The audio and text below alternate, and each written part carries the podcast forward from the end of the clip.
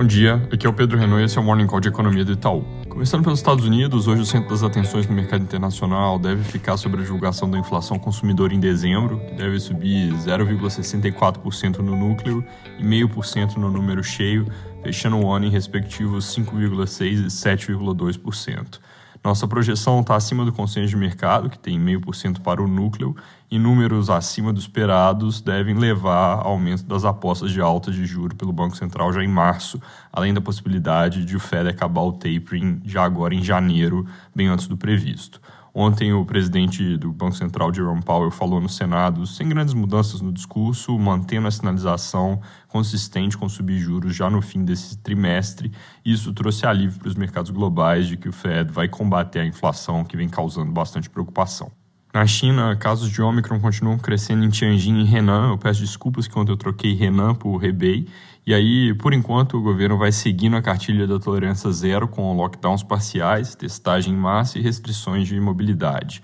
O grande risco que a gente enxerga aqui é que, sendo muito mais contagiosa, a Omicron pode exigir um esforço muito maior se eles, de fato, quiserem seguir a tolerância zero. Isso pode acabar levando a paralisações na indústria, diferente das ondas mais recentes que não afetaram muito do setor. Falando de dados, saíram números de inflação de dezembro na China, mostrando desaceleração tanto da inflação ao produtor, que é o mais que o esperado, de doze vírgula nove por cento para dez vírgula três por cento, e parece já ter feito um pico, quanto da inflação ao consumidor, que também recuou de dois vírgula três por cento para um vírgula cinco por cento no acumulado em doze meses. Na Europa, a inflação no atacado da Alemanha também recuou em dezembro de dezesseis vírgula seis por cento para dezesseis vírgula um por cento. Isso é a primeira queda desde outubro de dois mil e vinte e a produção industrial da região no mês de novembro veio com alta bem melhor que a esperada, de dois vírgula três por cento no mês, enquanto nossa projeção e consenso de mercado estavam em torno de zero por cento. Aqui no Brasil, ontem o I P C A veio acima do esperado,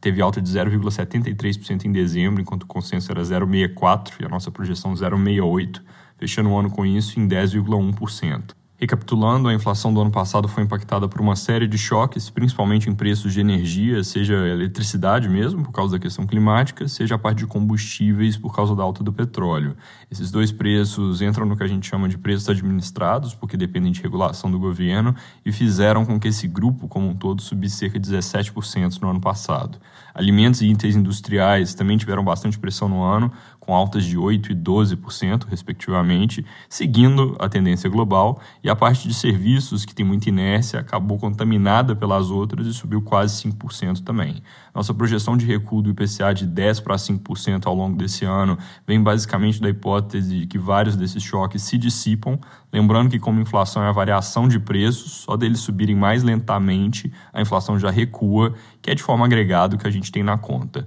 Principais riscos para essa projeção parecem ser do lado positivo de inflação mais baixa, chuvas fortes que podem reduzir mais, mais e mais rápido os preços de eletricidade e a atividade econômica perdendo tração. Do lado negativo, podem vir pressões adicionais no câmbio, gargalos continuarem pesando e uma resposta mais intensa de preços que sofrem indexação ou tem muita inércia à inflação forte do ano passado. Como a inflação fechou acima do limite de tolerância do regime de metas, ontem o Banco Central divulgou uma carta aberta ao Ministério da Economia explicando os motivos do descumprimento e o que está sendo feito a respeito. Não houve grandes novidades nessa carta em termos de sinalização de política monetária, então não afeta a nossa leitura de que a Selic sobe mais cento e cinquenta pontos no próximo Copom em fevereiro e depois tem uma alta final de cem pontos para onze vírgula setenta e cinco por cento em março. Sobre o levantamento da safra que eu falei que o I B G E ia divulgar ontem, os números que saíram ainda devem passar por novas revisões ao longo dos próximos meses, segundo o próprio Instituto, que disse aos jornais que vai ajustar lentamente.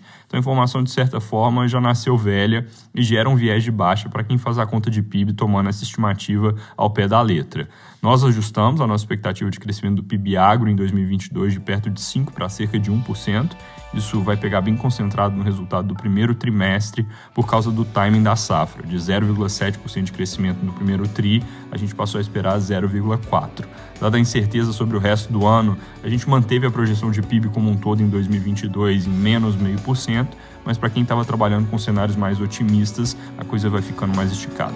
É isso por hoje, bom dia!